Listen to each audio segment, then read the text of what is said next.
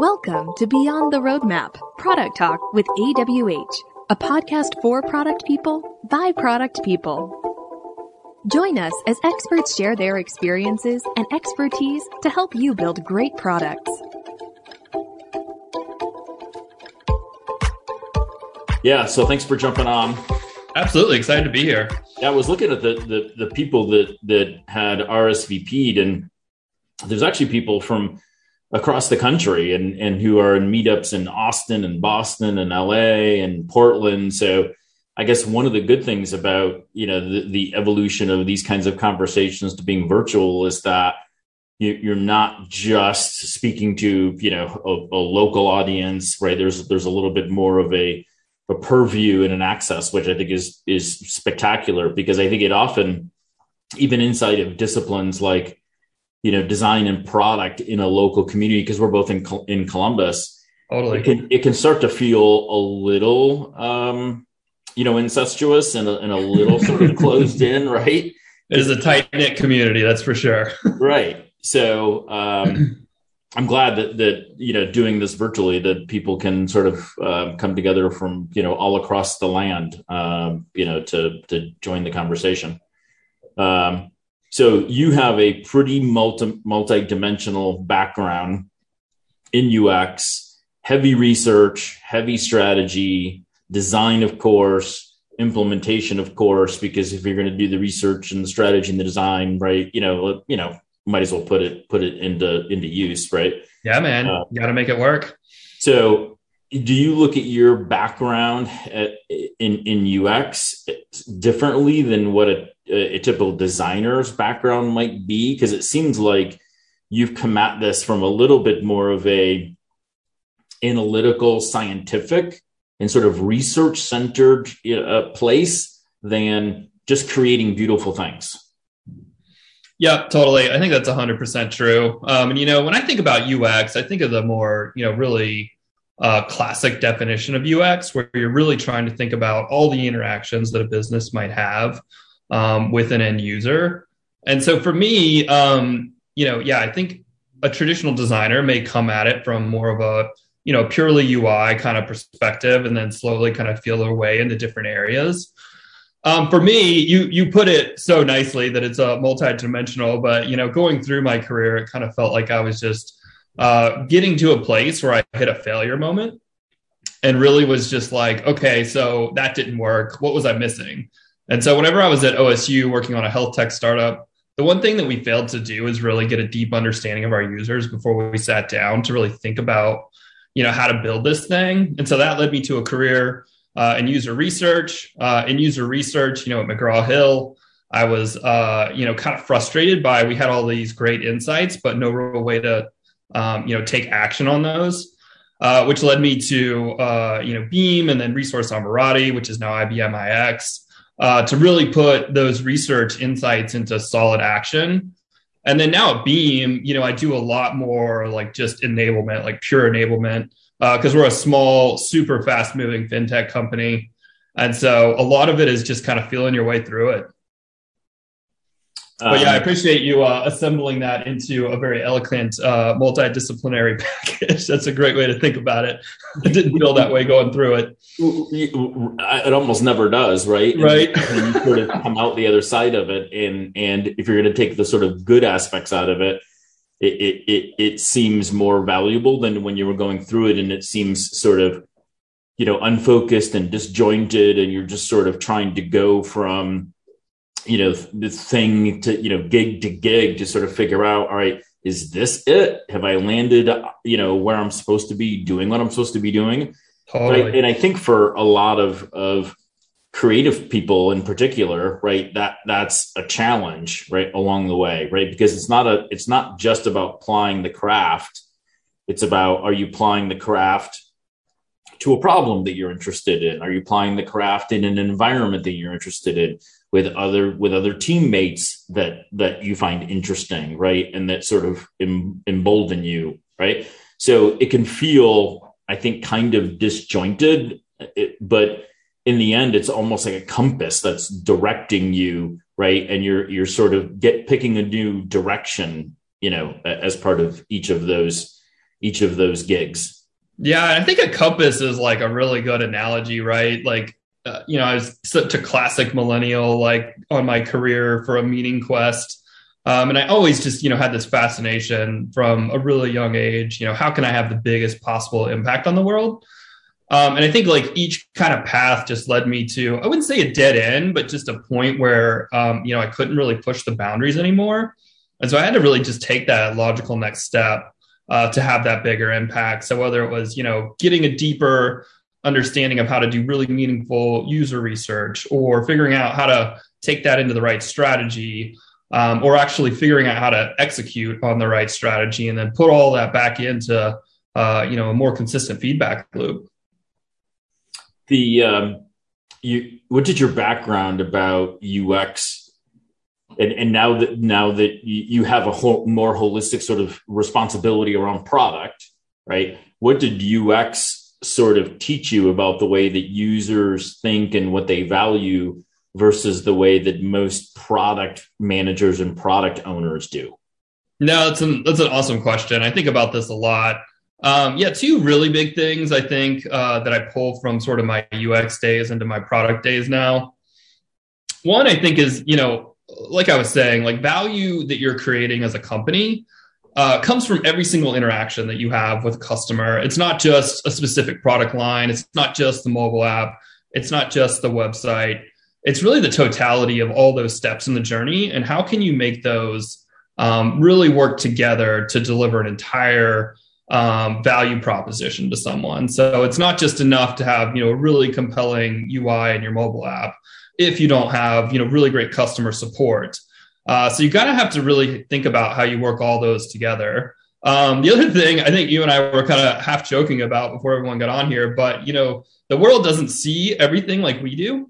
Uh, everyone sees everything the way they are, right? And so really getting a deep understanding of who your customers are, what their perspective is, what their struggle points are, you know, what are their hopes and desires, and then really figuring out how to deliver a lot of value to them um, are two really big things that I think I, you know, draw upon in my product days uh, now that I think, you know, normal product designer or manager might not have, right? Like traditionally the role is, is comes from, you know, um, CPG world where maybe you're, you know, building, um, you know, uh, canned soup or microwave dinners, right? And so that's like it, right? Like you see the the object uh, in the store, uh, you buy it, and that's kind of the end of the journey. Uh, but now that you know we have technology that basically is omnipresent and completely surrounds us, you know, it's very present in your everyday life, and you've really got to think about that uh, as a as a digital product manager. How how do you sort of now think about um, UX research as a discipline beyond typical UX validation and feedback that most designers and product teams are after, right? Most of us that are into building products, you know, we, we, we do some upfront work, right, with with with users and customers around what they want or what they value and why they value it and and how it's going to impact them and then and then we go create something and we take it back to them and we say you know how close are we right? Thumbs up thumbs down right? Or you know we're you know completely off base and you know it's like we didn't listen at all. Um, versus sort of U, ux research which i think you know in in very layman's terms sort of doesn't think about the end product as much as really peeling back the layers around the problem and where customers are right? And what they value and and so how much value is there in that in in UX research being disconnected from a product to really be super valuable to a product? Yeah, no, totally. I think you really hit the nail on the head there. You know, it is is less about um, you know, what do you think of my product? You know, what are your likes or dislikes of it? How could we improve it? And it's more just really a deep understanding of who this person is as a human being or who this market segment is based on you know a set of traits. Um, you know it's really easy in the traditional ux sense to get kind of caught up in the user interface um, and think about the fact that hey the only thing that matters in this person's life is like what's on this screen. But in reality uh, there's a human on the other end of that screen uh, and that human has a whole past uh, that is shaping their reality. They have a whole set of constraints um, and cultural uh, implications that are put on them right? And so user experience research in my mind is really about diving deep into that uh, and really uncovering who these people are uh, what kind of a world they live in and where can you best add value to their life? And is and is is that you know a, a, a, jobs to be done you know sort of methodology in your mind? Is is, is that too boxed in? Is it and is that too sort of regimented? Because it seems like and it feels like we still don't by and large understand our users and, and our customers as well as we could. Part of that is because we get impatient and we just want to start building things because building things feels like progress right? And so for you what what what is good user sort of research and and sort of discovery what does that what does that feel like and, and, and is there a wrapper or a methodology that you like as part of that yeah, for sure. No, great question. I think jobs to done, you know, at a high level is something uh, that really distills it down into like its really core essence.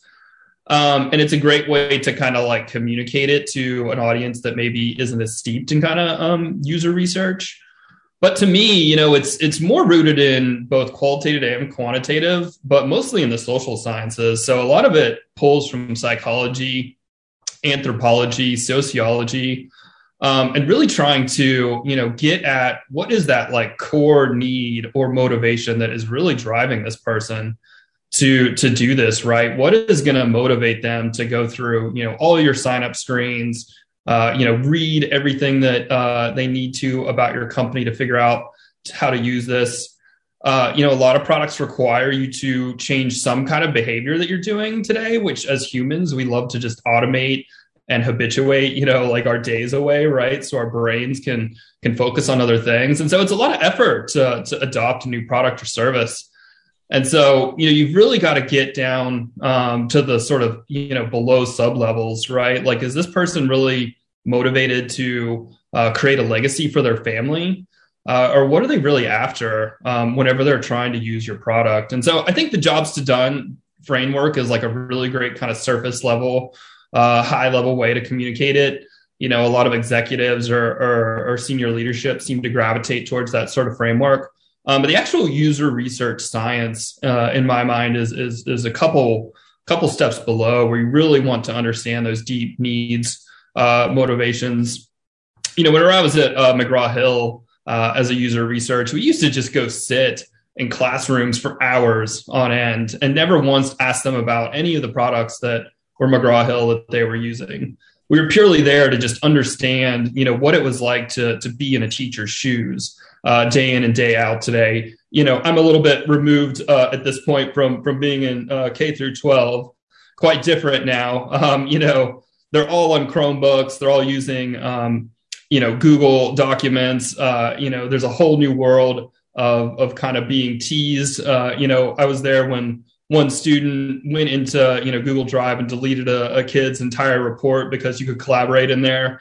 And so you know just observing those kinds of insights are so priceless um, when you actually get down to starting to think about you know what what is this product how's it going to fit into this person's life um, and how is this really going to drive value jonathan ain't nobody got time for all that libraries. We, we, we, got we got stuff we got stuff to build. We just got a ship, right? What? Right. Come on. Having haven't you you know followed the Silicon Valley mantra of you know, um, you know you know fail fast and break things and right you know, uh, yeah, it worked for Zuck. Why you know look where that turned out, right? Right. exactly. Great. It's it's meta at this point, literally. Uh, it, it, it is is one of the reasons that, that, that we still have so much sort of product and user friction is because of a lack of really good in-depth user sort of research and analysis because it still feels like even though everybody knows we should build alongside users. We should iterate alongside users. You know we should we should validate with them. We should incorporate their feedback right into our roadmaps and all of this. It still feels like lots of products get built with lots of friction points.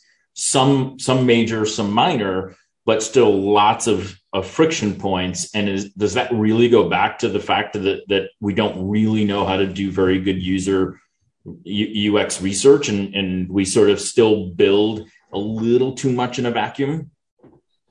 Yeah, I think I think it does. I think you know one one thing that I've found though is I've moved you know um, into head of product and you know in a startup that that very much embraces the move fast and break things um, mentality uh, for a number of reasons. But it's it's really hard to um, you know kind of balance everything whenever you're in that situation, right? Like you've got really three competing demands whenever you're creating a new product or service uh, you know, like uh, you've really got to think about desirability, right? Being the most important thing. Like, what does the end consumer of this really want? Um, but then you've also got kind of like feasibility from a technology perspective, and and you know what can we actually do with the resources we have? And then at the end of the day, you know, unless you're doing a nonprofit or some kind of a governmental agency, you're running a business too.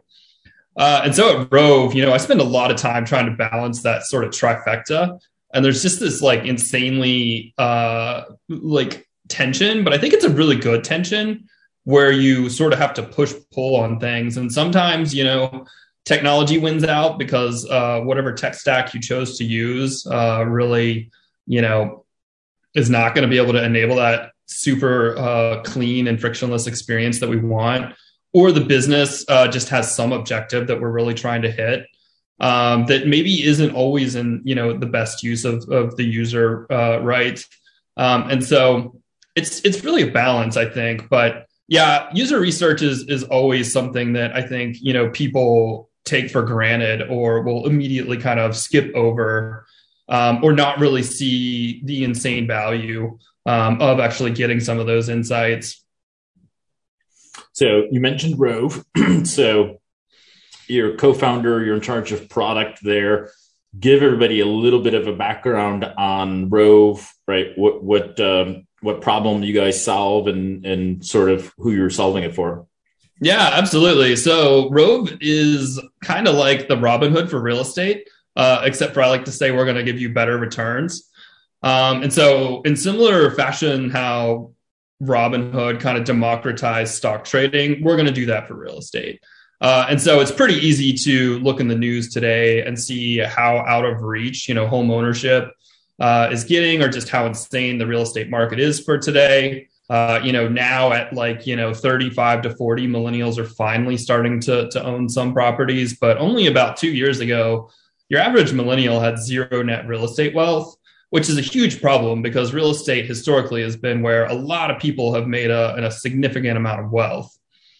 Um, and so we're really trying to fix that uh, for millennials um, and um, Gen Z as well. Uh, you know, it's it's a whole new way to invest uh, where you can actually download the app, uh, invest in an individual commercial real estate building, uh, all for just a dollar in about a minute, which is insane. You know, thinking about the traditional home ownership uh, path today, you know, you're looking at 60 to 90 days if you can actually find a house that you can afford to you know put a, a down payment in. And so now you can get exposure to um, you know real estate right in your own communities uh, right now. And so we're on a really ambitious mission to um, create a trillion dollars worth of real estate wealth for a billion people globally.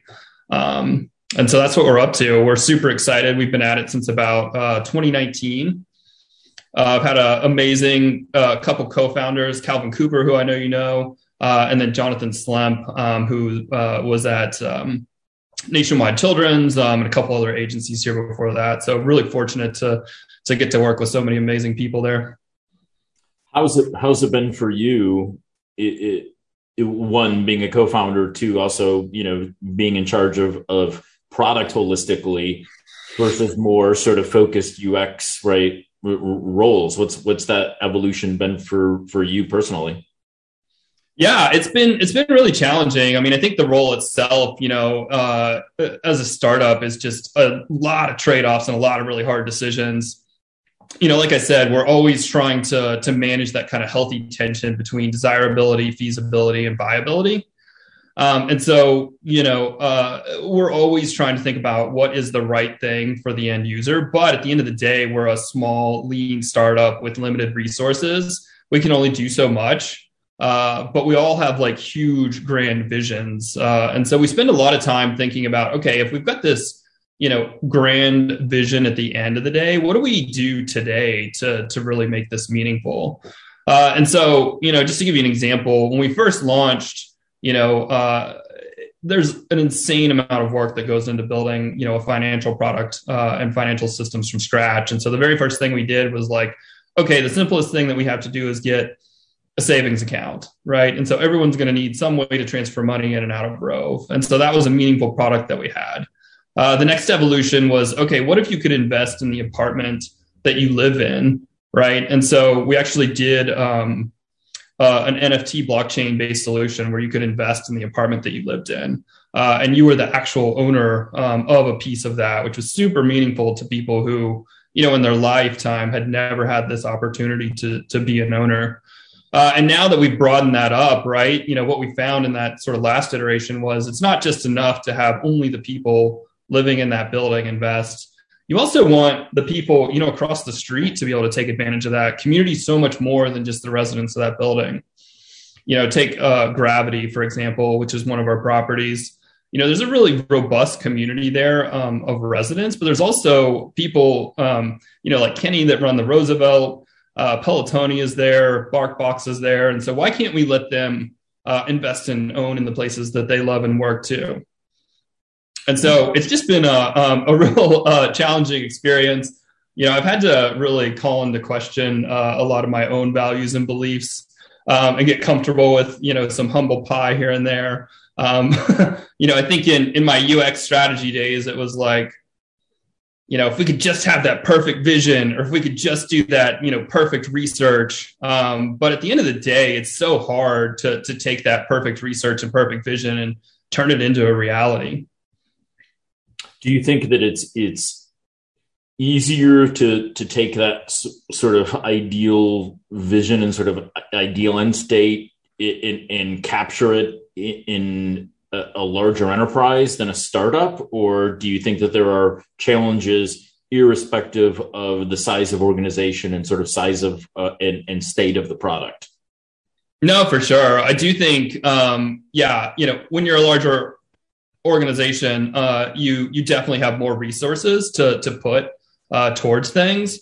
Uh, but something at Rove that that we've really felt uh, has been a huge unlock for us is just putting constraints on the project right? So, you know, there's kind of this um, uh, Zen like state that you have to reach where if you give yourself too much time, you're going to take it, or too much resources, you're, you're ultimately going to fill that in. Um, but if you give yourself too little, then you really start to get into a place of you're cutting too many corners and it's not meaningful. And so I think this is going to, you know, we'll see, but uh, we're hoping to really scale that up. Um, you know, when I think back to when we used to consult to, to major you know Fortune 500 companies uh, at IBM iX. You know, working with various different clients that had you know multi-million dollar budgets um, and would take years on uh, to to get a product to market.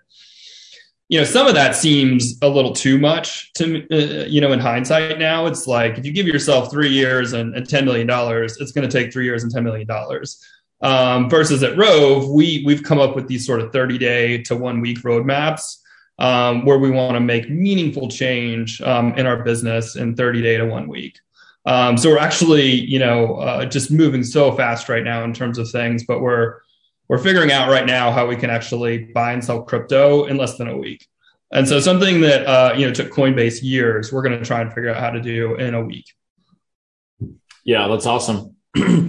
Where have you been the most challenged through through this? You know, coming from a mostly UX centric, you know, background and, and professional experience into now a more holistic product uh, role and perspective?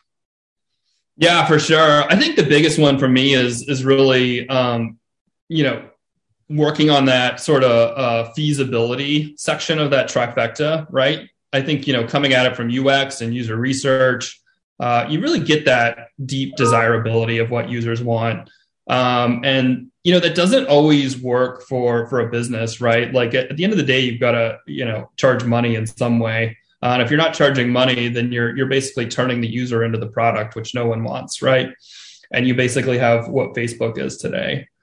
And so that's been um, a good stretch for me to really, you know, think about what it means to actually create business viability and how to really balance those things. Um, and I think more than that, you know, I, have really just had to kind of check my own ego uh, at the door and, and, know that, you know, some of the things that, uh, you know, I held as as really sincerely held beliefs as a UX or a consultant. You know when you're out in the arena it's, it gives you a really different perspective on on what it means to um, you know actually get this stuff built. Yeah it is it, it, was this a calculated strategic next step for you to to become the the co-founder of a company and to be in charge of of product or was this an opportunistic thing where the Rove, you know, you had the opportunity to join Rove and and and then you were like, okay, well, you know, let's do it. Yeah, no, great question. I would love to tell you that I had some, you know, five year vision written down somewhere, or like the the Jim Carrey story where he, you know, wrote himself a two million dollar check and cashed it on the day or whatever. But that is like totally not the case. Uh, quite the opposite, actually. I think you know, I was pretty heavily involved in the startup space, um, you know, working at Beam and um, just being involved in a number of organizations here around Columbus. Uh, and I kind of like decided I wasn't going to do that ever again. um, and uh, it was pretty much at that moment that the the Rove uh, opportunity came up. Um, and so, you know, I always said that if I was going to Sorry, you, rever- you reverse manifested it. You said, "I'm never going to do this again," and of course, immediately, then then the Rove opportunity was there. Totally, that is a, a bit of a theme in my life, unfortunately. So I feel like I've got to reverse psychology my uh, manifestations here. Uh, but yeah, the uh, I I always said if I was going to do it, it would be co-founder. Um, and so you know, I, I, had the opportunity to sort of support, um, become co-founder and then once we got the funding, you know, it was just uh, it was too good of an opportunity to to not take this. Uh, but honestly, you know, subconsciously, I think I was growing somewhat frustrated. I think just by my role as as sort of purely UX strategy, um, you know, just really chomping at the bit. I think to to get in that more decision maker role um, and that seat that can have kind of a larger impact on the product. Um, because you end up being really the CEO of, of kind of the experience uh, that you're delivering. And so while, you know, I'm always one to, to really push the boundaries in whatever role I'm in, you know, I'm never one to, to believe that your title has to define you. Um, you know, at the end of the day, there is only so much you can do when you're not kind of in that decision making seat. Uh, and so being in that role um, has has been something that I definitely wanted to, to, to take on. And it's been a really uh, fun and exciting time since then what have you leveraged from your UX background the most? And do you think a UX background is a good sort of training ground to then be in a product role? Do you think there are better training grounds? Um, and if so, what are those? Right? How do you now sort of look at your experience in UX and how it translated to now being in charge of product? Yeah, I mean, I honestly can't think of a better path to product management, um, especially in, in the digital space. Um, I'm obviously biased, uh, and you know this is my world that I live in, and so I'm going to say that it's the best. Um, there could be better paths, but you know, just some of the skills that I feel like you pick up in UX, like you know, understanding uh, the customer and getting that deep empathy, and really knowing uh, how important that is, and how to advocate on behalf of that user uh, really thinking about it from more of a total system perspective uh, and really leveraging system thinking. You know, um, in the early days of Rove, we got real caught up and kind of doing uh, all these sort of unique one-offs um, for different for different customers um, because you know we were trying to make a sale, right? Uh, and that was really important for us to move forward. Um, but I think taking a step back now, everything we do is really more from a system approach. And so, how do we build that system? Um, and then have different uh, customers fit into that system. And then the third thing that I think is really, really important is just prototyping. Um, and so, how do you prototype uh, and get something to market so that people can get a read on it? And so, after you've developed that really deep, um, you know, empathy, created that system, you know, what is the lightest weight piece of something that we can we can get out there? Um, and so, you know, with those constraints, right? Like whenever you do something in a week or 30 days, uh, you know, it's, it's basically a prototype at best, right? um, you know, the front end may look like that experience, but the back of that maybe isn't connected to a really robust, uh, you know, database that uh, accounts for all the sort of off happy path situations. It's like basically a, a spreadsheet, or there's someone there every night that's like making that thing work. And so I think you know thinking at it from sort of a prototype perspective uh, has been really really helpful um, in in in what I'm doing now, as well as that sort of system thinking and developing that deep empathy. Uh, often, different craftspeople can, even though every role inside of creating a product is is really a relationship role, right? But if you're a craftsperson around UX or UI, or you're an engineer or you're a DevOps person, right? Whatever your sort of contribution or your craft is inside of a, of a product, um, you, you you can you can get a little sort of siloed, right, in just your craft, right? Totally. Where, where if you're in charge of the whole product, you can't be sort of too craft narrow for lack of a better term, right? Have you had to deal with that a little bit coming from a, a UX sort of background and, and re- being really sort of heavily involved in one craft aspect of the product and, and getting more and, and figuring out, okay, how do I be a more holistic thinker and how do I sort of think about how in, this impacts engineering more than I used to, right? Or how this affects DevOps more than I used to can you talk about that of how you know you have to sort of almost evolve out beyond that initial craft to being even more empathetic for the other crafts that have to make a product work? Yep 100% uh, yeah that's that's so true. Um, yeah so i think i was i was fortunate you know at beam and in other roles where i did get to work really part and parcel um, with the engineers that were building the product. Um, and it was really you know humbling i'm going to say um, to to see you know all the things that you know you may propose in this grandiose vision of this uh, you know amazing experience. But when you actually think about okay cool now how do i actually code that or build that? Um, it just gives you an entirely new perspective. Uh, likewise you know working with uh, sales teams or or business development um, folks you know they're thinking about okay well how do i you know sell this or, or how do i make this more meaningful and you know, I think when I was at McGraw Hill and worked with with sales folks a lot of time, you know, I didn't really, you know, I kind of uh, didn't take their perspective maybe as as serious as as I kind of should have or could have. But now that I'm, you know, heading up this organization, and you know, ultimately, you know, the buck stops at, at me and two other people on whether we're successful or not. You've really got to lean in there, um, develop, you know, take those empathy skills and direct them internally to your team um, because sure we could you know figure out how to how to get this done uh, and enable this experience but maybe that means that you know your team of engineers like doesn't sleep for for two weeks right? Um, and what does that mean for them? Does that really put them in the best mindset to, to be creating these really meaningful products?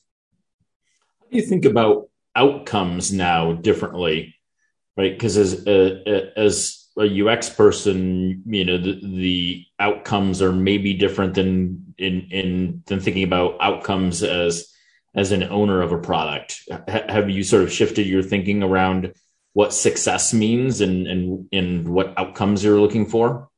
Yeah, absolutely. Um, yeah, I think at, at, at Resource we were already pr- pretty focused on like, okay, what's the actual business objective we're trying to drive here? uh, and we're really you know good about trying to to set that up. Uh, you know, we did a, a project at um, the Wexner Medical Center where we were working on their patient experience for all of their hospitals. Uh, and you know, one of the things that they really cared a lot about was this sort of customer satisfaction score. Um, and you know, there are very intricate parts of, of what that satisfaction score meant. And so, you know, looking into those like five or six things that we just really had to nail, um, and figure out how we could drive behavior there really helped shape, shape like the whole project um, and making more meaningful. And so, you know, I take all that into to Rove. We're a huge sort of OKR EOS company um, where we've always, um, you know, every week take a look at our OKRs and you know are very performance management based, trying to think about okay, you know, this OKR metric is really moving forward well like how do we double down on this other one that's not or maybe we need to lean more into to this specific OKR. And so I think you know a lot of that uh, really does shape how you think about it. So you know some of the things that you know would be really nice to have or would be really great product experiences that could deliver a lot of value ultimately don't have a direct correlation to to whatever outcome you're trying to achieve at this day. And so you know limited time, limited resources, you've got to like make those tough decisions uh, and really stay focused there. Yeah. So if somebody, so if a, a practitioner from a, a, UX perspective, UI perspective, you know, even maybe as a, you know, as a project manager now or or some other, you know, um, role and discipline is either thinking about or just finds themselves right with the opportunity to to now be in product more holistically than their individual uh, contributor role what advice would you give them now as part of that transition since you've you've experienced it and gone through it yeah i would say um uh be gentle with yourself uh give yourself some self-compassion uh you know you're in a new role uh, you're not going to know everything. Uh, you know, I always took kind of a do, fail, learn approach uh, when I was thinking about it. Uh, you know, it's kind of like when you first pick up an iPhone, if anyone can actually remember that and point in their life now. You know, you didn't read an instruction manual on how to use an iPhone or or really think about um, you know what was the right approach to using an iPhone, right? You just kind of started doing it. Um, and ultimately, you hit a fail point where you couldn't figure out how to do something. And at that moment, you then learned and so I really take that approach to to my career, honestly, um, where I kind of hit a fail point uh, and then you know learn from it. Um, I would read a lot too. Um, there's just so much out there uh, in the internet today, uh, just so much great content. Um, depending on whether you're at a large organization or a startup, you know, I would point you to maybe different people. Uh, Marty Cagan is like one of the all-time greatest, like kind of product managements. Uh, he's the founder and partner at Silicon Valley Product Group. He's wrote two really great books, um, Inspired and Empowered. Uh, his audience is really for you know you're running or part of you know a 70 to 80 person sort of product team in a large organization. But there's just some insanely good insights there that we even take uh, some of that uh, just sort of their empowered teams mindset uh, into the startup and how we think about things. So I would definitely uh, read a lot talk to people too. I mean, there's so many uh, people that are out there doing this today, have been doing this. Um, and, you know, I think we all kind of get like, oh, you know, uh, we all get that kind of Midwest humble. Uh, well, I guess we've got people from from all over the world here, but you know, normally people are really open to to talking um, about their experiences or their career, and are, are honestly normally flattered uh, that you would ask them for their opinions on stuff. And so just getting coffee with people um, whenever you can or lunch or, or going to events like this, um, I think is another really, really great way where you can just hear people's perspectives. You know, it's not like you can go to school to become a product manager, right? There's no product manager um, institute out there that that has like a body of knowledge for you. Um, so getting out there and talking to practitioners, I think, is another great way. But yeah, at the end of the day, I think you've just got to like roll up your sleeves and, and try it out. So if you're in a product role, um, you know you're already in the driver's seat able to take that on. If you're not you know figure out ways that within your current job you can kind of take on some of those product like responsibilities. Um, you know whenever we were at ibm ix we were constantly you know pushing the boundaries of what it meant to be ux and ux strategy um, and moving that further and further into you know what i consider to be more of um, you know product manager today. Is there now that now that you've been in the product role a little bit for um, you know in Rove, is there anything that you now see that you could have been more prepared, or is that just sort of Monday morning quarterbacking, and it, it, you you would have had had no way to realistically know that you could have been more prepared and and done anything about it? Yeah. Um, I don't know. You know, I, I had the the benefit of of being at an early stage startup um, with Beam um, for for a while, uh, so I kind of got a little bit of a taste of it there. Um, and you know, even before I joined Beam, I was I was very heavily involved in like your startup weekends um, here in town or, or other kind of hackathons like that that start to give you a taste of what it's like. But when you're a co-founder and kind of heading it up, uh, it's a whole different uh, roller coaster that you're riding. Um, and so I've, you know, just tried to. Uh, uh I actually got some really sage advice uh, on my way out from my old manager, who she had actually started um, her own consultancy and, and ran it for a number of years. But she was like, "You're going to have extreme highs and extreme lows as you're going through this." Um, it's best if you don't get like too excited about the highs or too down about the lows. Just try and stay as even keeled about things as possible. And that has been some of the, just the best advice. Uh, so many times in life, just having the right mindset uh, can completely change whatever you're up to. And so, from you know a skills perspective, sure, I'm, I probably could have could have read more, um, or you know maybe gotten an MBA to like know more about the business side of things. Um, but ultimately, I think just having the right mindset is really the best thing that you can take into any kind of a new experience like this. Yep, makes sense. If anybody's got a question for Jonathan, we'll take a couple. Um, just ask to be unmuted, and then, then uh, we'll get you unmuted, and then you can ask Jonathan your question.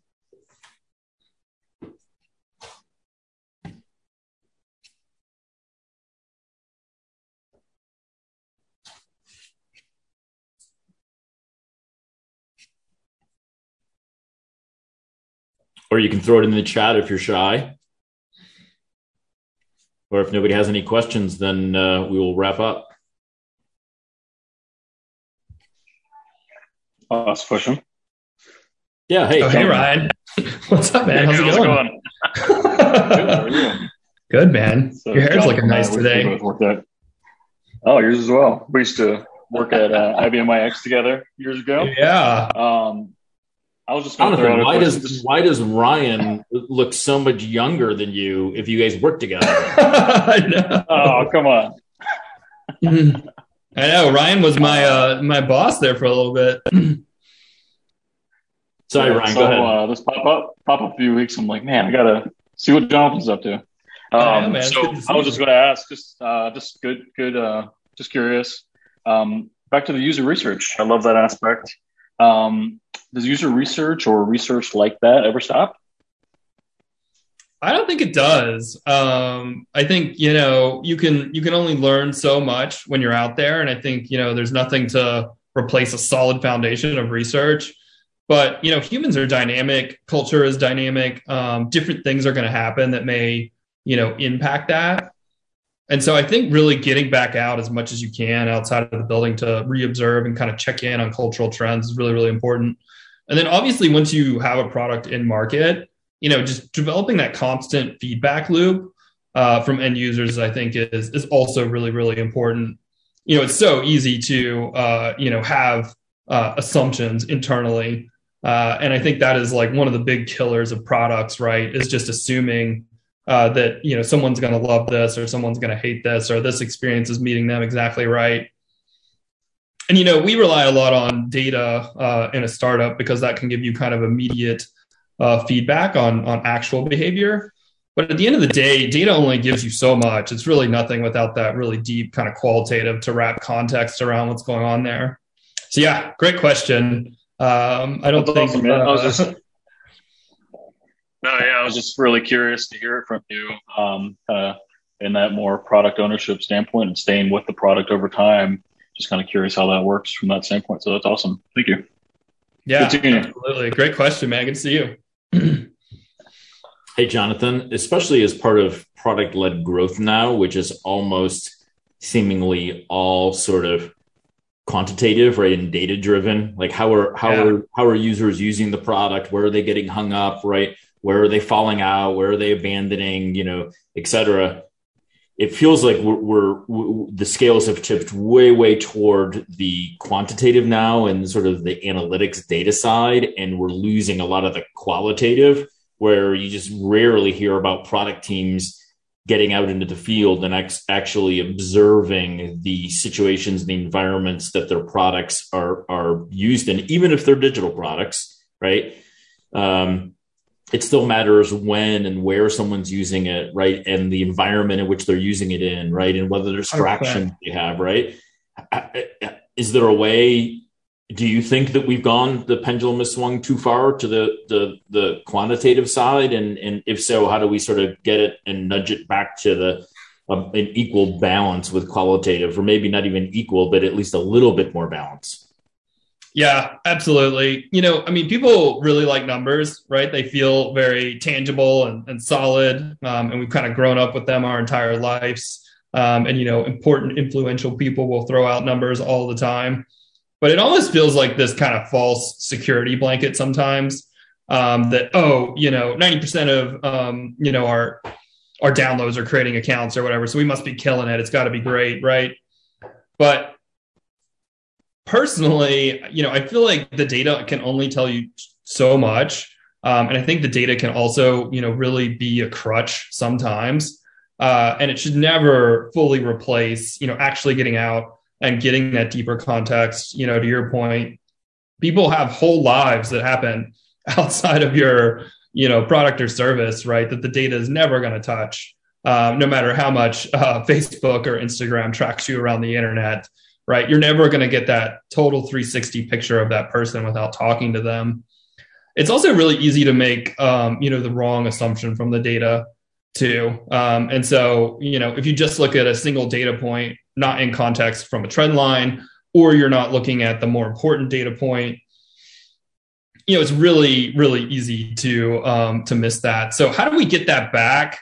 You know, some of the stuff that we've tried at, at Rove is just keeping um, it more lean um, and using other more scalable channels. Um, and so, there's a lot of community building platforms like Discord that we take advantage of now um, where we can pretty easily, you know, uh, put a question out to folks and get feedback really quick. Um, and so that's not going to take the place of, you know, doing a really nice ethnograph. And we still try and do those on a somewhat frequent basis.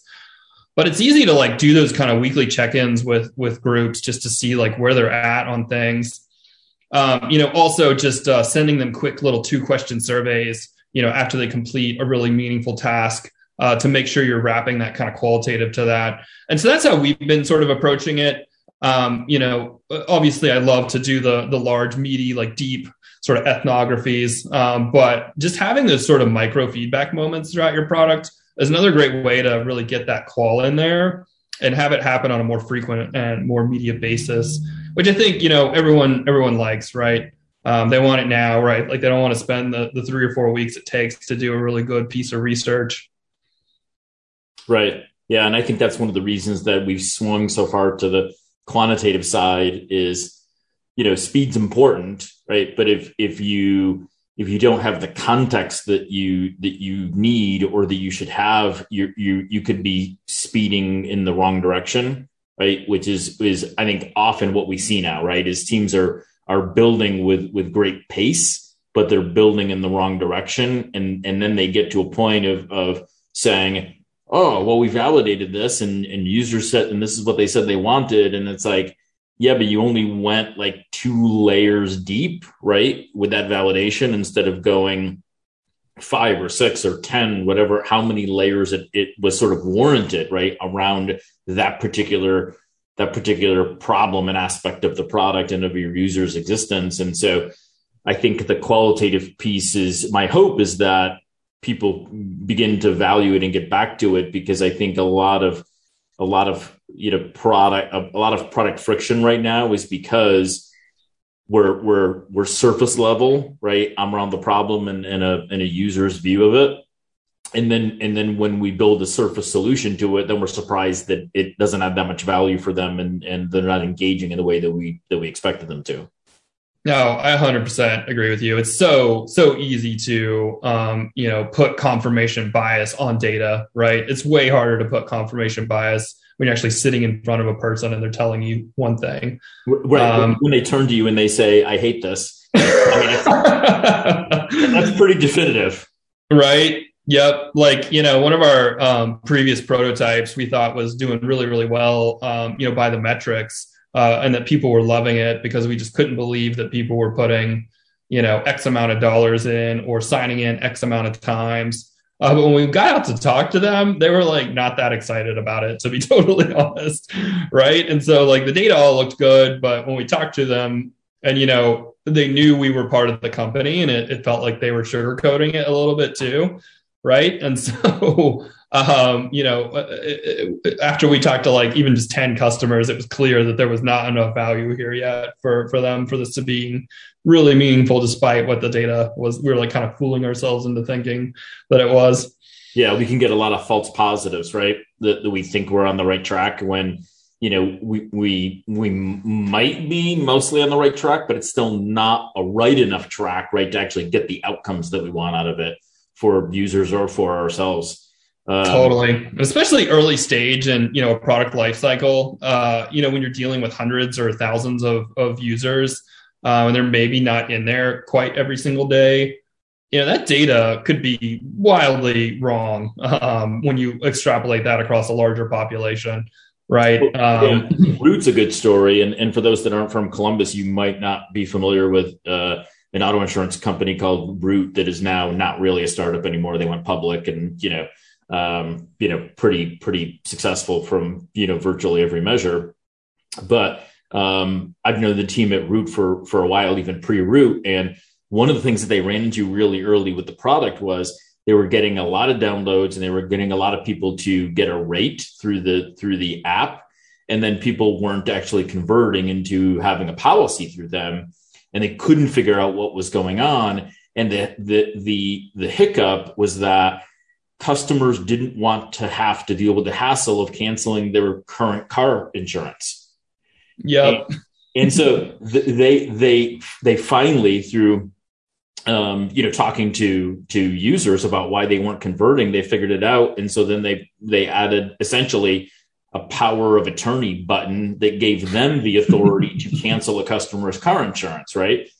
But that tells you how sort of fragile some of these things can be. Somebody might be saving a couple hundred dollars, right, on car insurance, yet they weren't going to make the five minute phone call to their existing agent or insurance company to cancel their insurance, right? So these things can be very nuanced and very fragile that have massive consequences because once they figured that out, their policy conversions went up 73% or some crazy number. Um, That's crazy.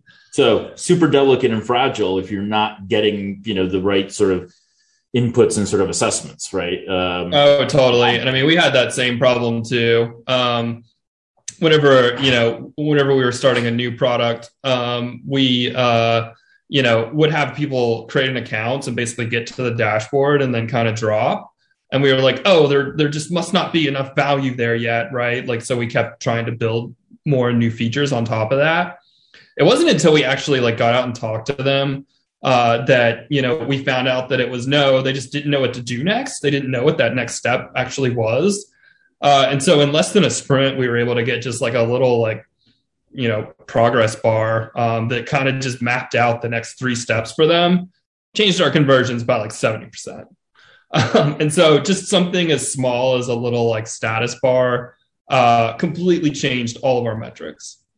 But yeah. we wouldn't have known that without talking to them, right? You can't, you know, once you just see that there's a dropout point in the data, you can't actually figure out uh, like why that is, right? Right, absolutely. Um, my man, good chatting with you. Any any final thoughts uh, for the the crew and to put in into the archives as part of this recording when people, you know, twenty or thirty years from now are watching this on YouTube? Uh, no, just uh, thanks so much for everyone's time and, and thoughts. And yeah, I'm, I'm always open. Um, if anyone has any, you know, additional questions, um, I can be reached at uh, jnut4 on Twitter or jnut at rove uh, .com. Feel free to shoot me an email. I'm always down to talk to people. Um, you know, whenever I was first uh, working in the UX and, and product uh, space, you know, talking with with pros and the not to think that I'm a pro, but just talking with someone with experience in the space was, you know, some of the most meaningful moments uh, in my career development. And so I'm happy to, to to give that back to the to everyone. Well, you're humble uh, because you, you, are you are a pro at this point. Uh, so, it's crazy to think. Yeah, thanks for thanks for grabbing the mic and jumping on. Appreciate it, man. Yeah, absolutely. Thanks again. Need some help with product? AWH is a digital product consulting, user experience, and software development firm here to help you create great digital products. Check out www.awh.net or follow us on Twitter at awhnet to learn more.